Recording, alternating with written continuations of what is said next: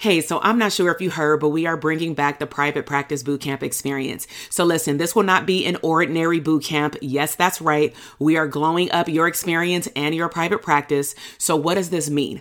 Are you truly ready to glow up your private practice and your life? So I'm talking about crafting a big vision. Stop playing small. Who does that? Okay. We are dreaming big beyond just clarifying your niche. We are actually going to build up your confidence in your business as an abundant CEO. Now, listen, I've had the opportunity to host over 25 boot camps in the last five to six years, and I know that I am really good at teaching and delivering that information. But one thing that I have noticed that is missing with therapists right now is that they need a hype woman.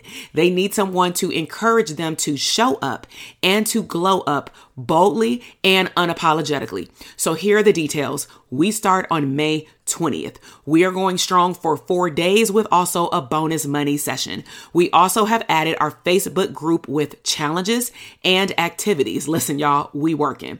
So in order to sign up to participate in all pieces, I want you to head down to the show notes and get on the bootcamp experience list so that you can get started with us.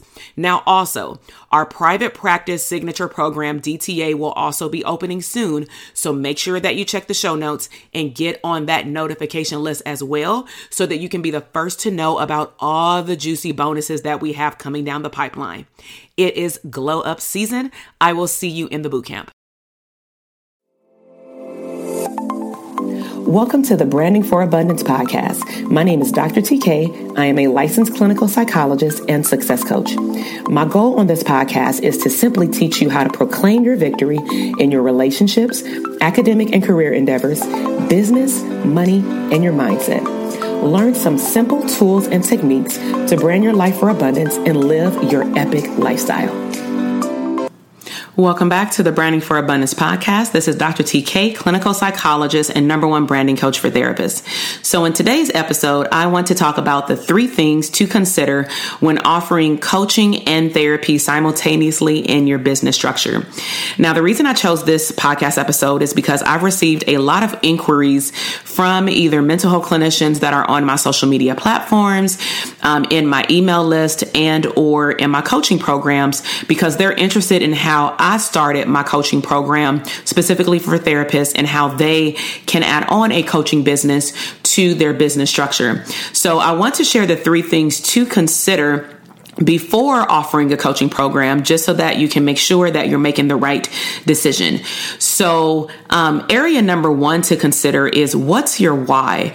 Um, why are you choosing at this time in your business to start a coaching business. Um, so, some things to think about and maybe even journal about is um, are you chasing money or are you chasing impact? Um, I do believe that from at least I can just speak from the clinicians that I've spoke with when I've asked them why they want to do coaching, you know, for the most part, they do have good intentions, which is they can reach a broader range of individuals and it, they can cross over state lines, right? Because as being a mental health therapist, you have to be licensed in every state that you provide services in. However, on the back end of that statement, um, once we start getting into who they want to serve, it actually sounds just like the people that they want to serve in their private practice. And so, certain things that you want to be careful with is and I'll talk about this in one of the other points too is doing a proper assessment of those clients that you want to serve because you can't just put people in a bucket for coaching simply because they no longer they don't live in your state and you want to serve them. That's not the ethical way about going about things. And so i'd rather you serve individuals that you actually are passionate about serving and you're passionate about serving a particular i'm going to say niche um, in that arena. So, for example, let's just say I always give the moms with like postpartum an example. So, let's just say you want to serve um, mothers, right? And they have severe anxiety or postpartum depression. That's mental health. You can clearly see that per a consultation. However, maybe on the coaching side, you want to provide some type of psychoeducation support group about how to increase self care. Now, the question is can you do that in therapy? Yes. But if you have a lot of moms, let's just say, that are attracted to your social media posts, because maybe you're a mom yourself and maybe you post, like I post myself working out, and a lot of people still hit me up like, hey, do you do health and fitness? And the answer is no. I just simply post it to motivate people to get out the bed and live an abundant lifestyle by focusing on their body because if their body isn't intact, neither will their, you know, business, creativity, and mindset. But I, don't do health coaching anymore. I just do it for myself, right? So the question is, are you chasing money or are you chasing making a bigger impact? Okay. Um, tip number two or area number two is, are you practicing due diligence? So, um, people honestly will see your title before they see your title as coaching. Even though I always like introduce even myself on these podcasts as a clinical psychologist and number one branding coach, anytime I even do a podcast and I do an interview on a podcast, people don't really ask me about my coaching unless it's about entrepreneurship. They specifically lead people to my funnel of being a mental health provider because that's what I'm known for. That is my title. And even in the mental health community for therapists, even if I'm known as a branding therapist, you know that I'm a licensed psychologist. And be honest, that probably makes me more credible with what I do because I've been successful in my business as a therapist and you trust what I have to say because I, even through this podcast, am very transparent with the areas of my business that I've had setbacks and also how I've learned from those mistakes. And then also I've gotten coaching and I've gotten help with my business structure. And now I turn all that information and all those setbacks that I had into to teaching other clinicians not to do the same thing. And so you want to do your due diligence by understanding that people will see that title first, and you want to do your due diligence with doing a proper assessment to make sure that they fit into coaching and not therapy. Okay. Um, one way of doing this is to provide education. Okay. And one way of doing it on your website is just simply maybe even giving a uh, page dedicated to it or a downloadable PDF download of what is the difference between therapy and coaching and how to differentiate the two. And you should also be doing this on a phone call because if you do a consultation and someone calls you and they say, you know, I want coaching, do you do coaching? I heard you saying something on Instagram, etc.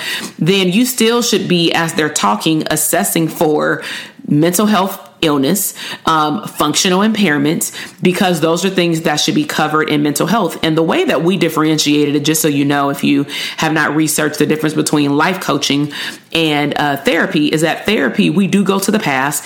And your job as a therapist is honestly just to get them to be able to function at 70% or higher. Okay? Fun- functionality. They have no longer have had, uh, a lot of functional impairments in academia, uh, career, work, and or interpersonal relationships. Coaching is moving beyond 70% beyond the past and helping them move toward future goals. That is the biggest difference. So if you have a client, like I have clients that come in they and they want to focus on anxiety but they also want to focus on um, getting particular career paths and all those things that's coaching. So i actually will give the client the choice and say now i definitely can foresee me being an awesome therapist for you but it also sounds like you need coaching and i cannot do both. I cannot do therapy ethically. That i mean it's not written but it's just best practices because i don't want i tell my clients this i don't want any of my clients to be the poster child for when the board of psychology or board of behavioral sciences cracks down on all these therapists that are wanting to do therapy and coaching and they look exactly the same if I went to your website, right? And so this is why I purposely do business coaching because it's totally separate, okay? So you have to be able to find the language to differentiate it for your potential clients because you should not be doing both and you should not be tagging on one after the other. Also, again, you should not cross over from being one a therapist into being a coach. You just simply have to refer them out. Um, area number three is do not be misleading. So be very clear on who is your target audience. Um, Ask yourself, is your target audience for your coaching the same as your therapy clients? Because I believe that that will be very confusing on your Instagram or Facebook or, or LinkedIn post because you could be talking to the same person and then they're going to mess around and click the wrong button and they're going to end up in the wrong level of services. And what if you start coaching with them because you don't do a proper assessment and then you recognize like, oh shoot, they actually need to be in therapy. Now you have to refer them out and they don't want to start over with someone else. But too bad because you started with coaching, right? Um, also, who will choose um, or how will you choose which direction to take? So, you may want to have some type of system documented, like a decision tree of how you're going to help the client decide or how you're going to clinically decide if the client should go into therapy or should they go into coaching. Now, clearly, a given would be they met, they meet the mental health criteria for therapy. But what if the coaching aspect that you want to provide them is actually in your area of expertise, like career coaching? At that point, I would actually just offer the client and let them know, hey, I'm actually really good in this area, this area, but I know an awesome therapist that can actually work with you on your, you know, mental health area. Um, but I know that I'm the number one person in this area that works on career coaching, which is why I would actually suggest that you work with my counterpart in therapy, and I can simultaneously, if you would like to do it at the same time, I can work with you on coaching. But I cannot start with you in therapy because some clients will ask, like, well, can you start, you know, with me in this arena, and then we just top it off with coaching? No, no, no, no. Okay. Um, so maybe also um, something to keep in mind is like i mentioned i do business coaching so when we talk about being um, not misleading offer another niche way separate from the people that you do therapy with so if you work with children and adolescents maybe you're doing coaching for couples premarital coaching right maybe you're doing parenting coaching just make it very different so that if somebody went to your website, they can clearly see that those are two different sets of services. Okay. Um, so let me just recap three things to consider when offering coaching and therapy. And again, this is just an overview just to get you thinking is um, you have to th- think about what is your why and hopefully you're chasing impacts and you're passionate about your niche and you're not just chasing, oh, I just want extra money and I know I can charge more for coaching or whatever your um, reference is. Um, number two is do your due diligence People will often see your title before they see your title in coaching. So you have to be able to differentiate the two um, on your own and the verbiage to the actual client. And then number three is don't be misleading. You have to know who your target audience is and just frame of reference, the best way to start your coaching business is to try to see if you can offer something totally separate from who you serve in your therapy practice. So I really hope that you enjoyed the information that I shared in the podcast today. Um, as usual, I would love to engage with you. And so please um, subscribe to the podcast channel. Leave me your takeaway. If you want to go that extra mile, snapshot this podcast episode on social media and um, let me know your biggest takeaway. And I can engage with you as well and repost you as well to give you some exposure. If you want to learn more about my private practice academy for mental health therapists called the the Dope Therapist Academy. Definitely check out the resources in the show notes. We have a few things there for you.